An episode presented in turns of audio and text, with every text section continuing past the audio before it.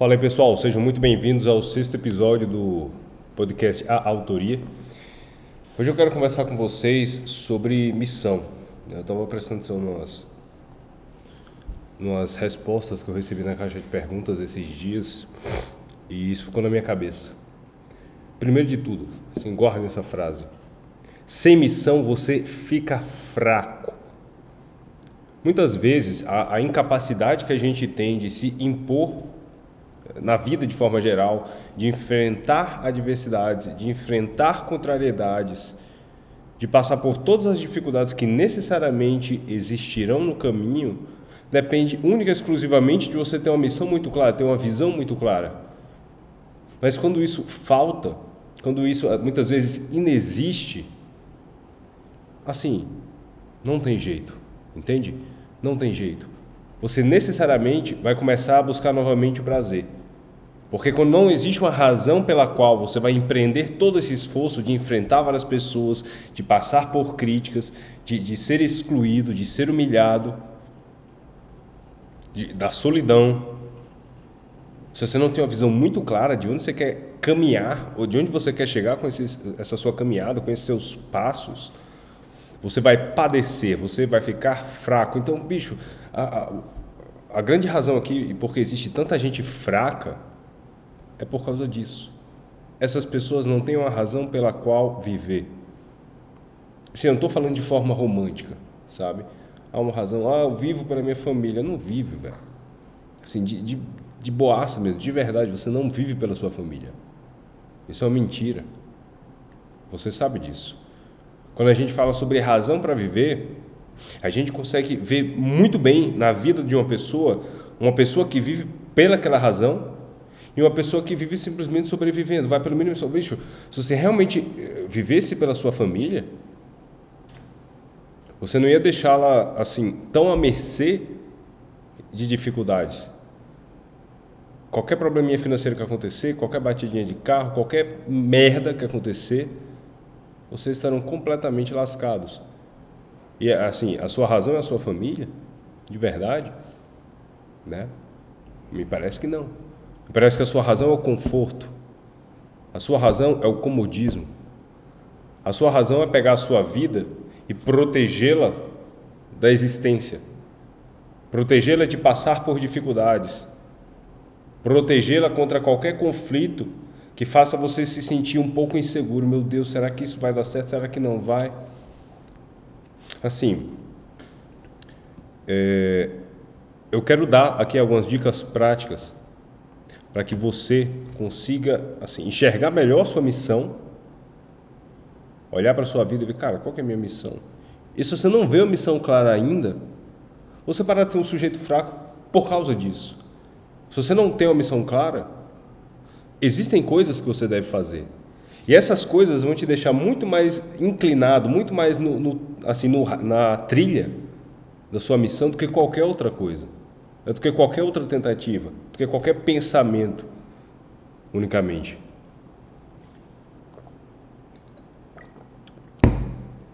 Pensa o seguinte, primeiro de tudo, cara, para você começar a topar com sua missão, você, você precisa estar no, no estado excelente, no estado ótimo. Existem muitas maneiras de a gente começar a abordar isso aqui. Mas é muito difícil para alguém que está no sentido animal, no sentido biológico, fraco, ter grandes disposições de alcançar grandes coisas nessa vida, porque essa pessoa está fraca, velho. Ela está desacreditada das grandes coisas dessa vida. Primeiro de tudo, ela tem que conseguir, assim, ela se, ela, ainda que ela tenha missão, ela se achará incapaz de tudo, ela não terá autoconfiança o suficiente. Então, tipo, é fundamental que a gente pegue esse sujeito e bote ele para conseguir acordar cedo, para conseguir dormir mais cedo, para conseguir seguir um planejamento alimentar. Melhor parar de ficar comendo lixo, velho, o tempo inteiro, comendo qualquer coisa, sabe? Dá, como eu falo no Instagram, os melhores tijolos, os melhores tijolos. Dá tijolos de qualidade para o edifício do seu corpo, para que ele seja mais firme, forte. E a partir dessa fortaleza emane um espírito de grandeza, um espírito de conquista para conquistar aquelas coisas que você foi feito para conquistar, mas você abandonou ao longo do caminho por pura fraqueza biológica, que fez com que você se tornasse uma pessoa com pouco foco, uma pessoa dispersa, uma pessoa que vive assim de buscar prazer imediato, que vive buscando dopamina, que vive buscando conforto. Por quê? Porque os esforços para você parecem uma coisa muito grande. Enquanto você não constrói esse pequeno tecido de esforços diários, que te, essa forja diária que te permite ficar fisicamente mais pronto, melhor, mais expansivo, com maior capacidade de enfrentar e lidar com dificuldades, as coisas não funcionam. Então, porra, falar no manhã titã, pegar sol todo, todo dia cedo, expor os seus olhos ao sol, dar uma regulada no seu relógio biológico, dormir mais cedo, parar de mexer no celular nas últimas horas da noite, na última hora da noite, se possível, não mexer no celular na primeira hora da manhã. Ah, mas aí o trabalho. Então acorda mais cedo. Ajusta o seu dia. Sempre que você começa o dia assim, ó, de queima-roupa, é óbvio que essa porra não vai dar certo, velho. Você nunca vai ter tempo para desenvolver a si mesmo, nunca vai ter tempo para fazer uma leitura, para assistir um curso, porque você só acorda agarrado. E você nem cansa de verdade. O seu dia é um dia tão disperso, um dia tão assim diluído que você mal cansa. Tanto é que você chega em casa e você gasta mais energia em casa do que no trabalho, do que fazendo qualquer outra coisa ao longo do dia. Gasta mais energia, porra, eu tô aqui assistindo TV, fica lá maratonando Netflix, vendo vídeo no YouTube e passa entre várias tarefas, Instagram, Facebook, WhatsApp, blá, blá, blá, blá, faz coisa pra caralho. Mas você só está se movimentando aqui, bicho. É tipo um porco brincando na lama. Ah, tá ridículo. Não funciona. Tem que começar a olhar um panorama mais distante, um panorama mais de longo prazo, no qual esse esforço comece a fazer sentido, alinhado com, esse, com essa missão, com esse objetivo final. Então, o primeiro passo é esse corrigir isso tudo, começar a treinar, puxar ferro. Fiz uns stories sobre isso esse dia, é importante pra caralho. Estética é uma força pra gente, a beleza é uma força. Você se vê melhor, você se vê mais disposto, você fica mais confiante para fazer as coisas. Você se vê digno de, de ocupar coisas maiores e, e dar conta de coisas maiores. Mas para além disso, exercício físico é uma escola, uma escola de caráter uma escola onde a maior parte das pessoas hoje em dia vive assim numa condição onde elas não experimentam esforço jamais. A única, o único esforço que ela experimenta é de subir sacola de supermercado, do carro, da mala do carro para casa. Quando não por intermédio daqueles carrinhos né, que tem nos condomínios. É só isso, é, sei lá, pega uma caixa de papelão com, com 15 quilos e botar em assim, 10 metros de distância só assim. Você não tem contato continuado com esforço. É como se a sua vida não conhecesse grande esforço, sabe? E a gente precisa desse esforço físico, que ele é o esforço mais perceptível. Ele lhe cansa naquele momento. E esse cansaço constrói o seu caráter, te deixa mais disciplinado. Da mesma maneira que você fica cada vez mais duro, existe aquela sobrecarga progressiva, você aguenta aquela carga, agora você pode aumentar e botar mais, e botar mais, e botar mais, Quase que analogicamente isso funciona assim na sua vida. Você aguenta mais pressão, você aguenta mais responsabilidade. A fórmula para crescer a vida humana, para expandi-la, fazer com que ela se desenvolva, desenvolvimento pessoal, é assumir assunção, assunção de responsabilidades, assumir cada vez mais responsabilidades. Em vez de ficar parado, assumir responsabilidades e estar à altura delas. Se esforçar para estar à altura delas.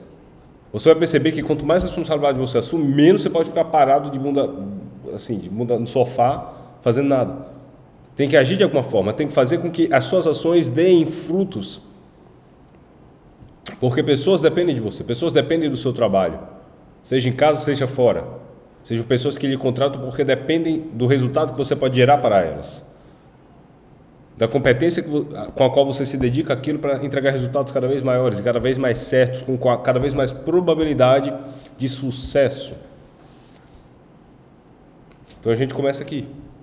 Treina, puxa um ferro, fica forte. Homens e mulheres. Exponham o físico, o corpo de vocês ao esforço. Gostem daquilo. Veja naquilo ali uma identidade aspiracional. Eu sou fraco, eu sou mole. Péssimo dia para ser um peso, velho, porque eu vou arregaçar essa porra. E eu vou ficar mais forte. E eu repito, eu repito, eu repito. Em dois e três anos eu estou completamente diferente. Eu tenho muito mais disposição. Eu negocio melhor, eu vendo melhor, eu me aparento melhor. Eu sinto mais confiante olhando para mim mesmo. E de repente a vida começa a se abrir para você. E, a, e, ter uma missão volta a fazer sentido porque agora você vê que você é capaz de, de estar à altura das coisas de verdade. Né? Ah, depois disso, toda missão ela envolve um plano. Esse plano depende diretamente do que você pretende alcançar em vida. Né? A importância de meditar sobre a morte está aqui. Está aqui.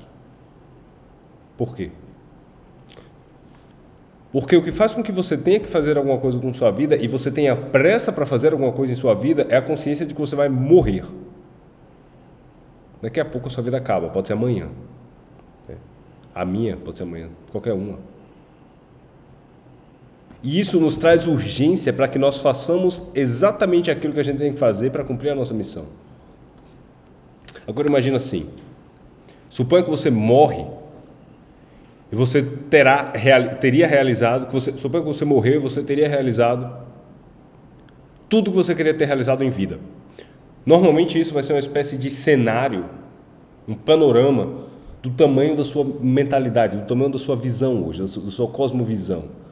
Algumas assim, o que é a vida realizada para você? Alguns vão responder, cara, é ir para festa, é usar várias coisas, é ficar grande, é, sei lá, ganhar um dinheiro para viajar para Dubai, tem um bocado de mulher. Beleza, é uma missão. É é um lixo, mas é uma missão. Tá bom? Agora você tem, tem que cumprir esforços para alcançar isso aí. Então, você responde essa pergunta: se eu morresse, o que, que eu, se eu tivesse me realizado, o que, que eu teria feito em vida? Quem eu teria sido? O que, que eu teria realizado? E a partir dessa resposta, você retroativamente calcula todos os dias da sua vida. Queria ter sido um professor, queria ter sido um pai, queria ter sido um bom praticante da religião. Queria ser não sei o que, não sei o que, não sei o que, queria ter feito não sei o que, não sei o que, não sei o que. E a partir disso, você consegue ordenar o seu hoje para que hoje, se hoje fosse o seu último dia, você teria dado os passos necessários em direção àquilo que você escolheu fazer com a sua vida. Ah, isso é muito importante. Para além disso, tem uma questão aqui que é interessante também, que é você pega esse aparato biológico que foi trabalhado, você pega essa questão da meditação da morte, de trazer sentido, trazer razão à morte, Agora a gente fala um pouco sobre gestão de tempo.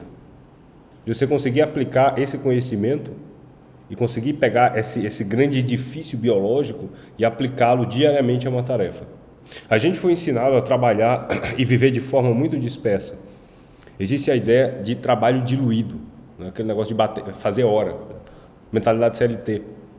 9 às 5, começar a trabalhar, o cara consegue acabar o trabalho em duas, três horas, e ele fica lá mais 5 horas enrolando aquela porra. Por quê? Porque se ele, se ele acabar antes, alguém vai encher o saco, enfim. Você tem que fazer a hora. Você tem que fazer um trabalho que seria feito rápido e ficar enrolando. E essa conduta de enrolação, a gente tra transpõe ela para a nossa vida pessoal e depois a gente estranha porque não consegue alcançar nada, não consegue conquistar nenhum objetivo. É óbvio que não consegue conquistar nenhum objetivo. O que, que você espera? Olha como você vive. Olha o, o, o passo, o ritmo dos seus esforços. Veja como eles não se acumulam. Veja que quando você vai estudar, assim, você começa a estudar e depois você está no celular, cara.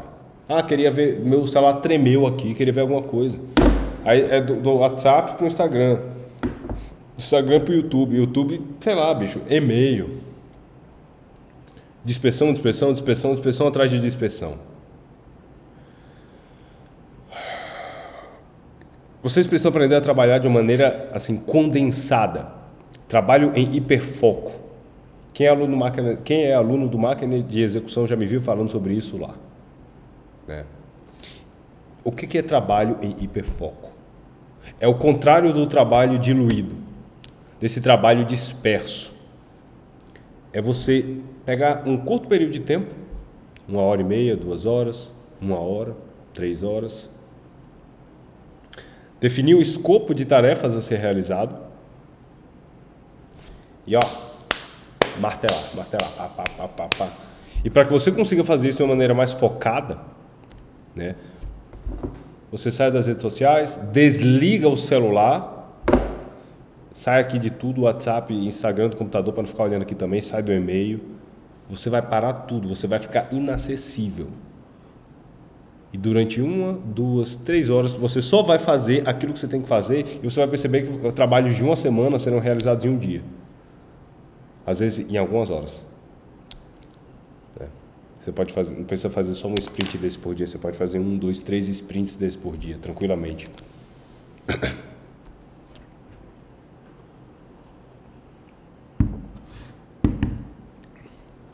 Então você aprende isso domina essa técnica e o próximo passo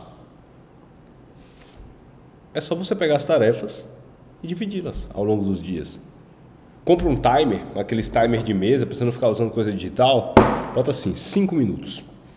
Muitas vezes a gente tem dificuldade de começar as tarefas porque elas representam na nossa cabeça um esforço muito maior do que elas, do que elas realmente, digamos, cobrariam. Né?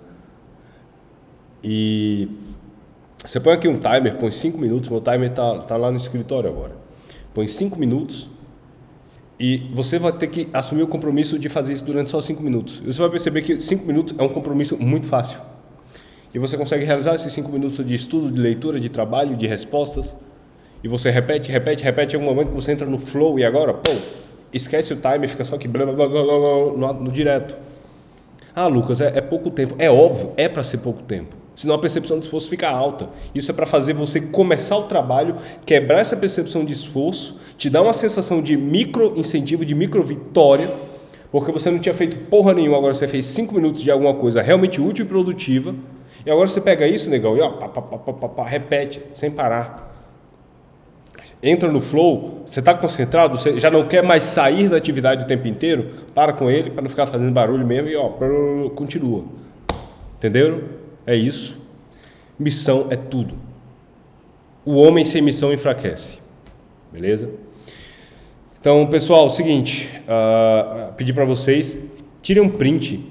Aqui, se você está assistindo no Spotify, no Apple Podcast, não, não importa, tira um print aqui do, desse episódio e compartilhe lá no seu story.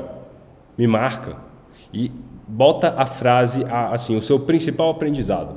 Beleza? Eu quero ver o que vocês acharam. Valeu, tamo junto.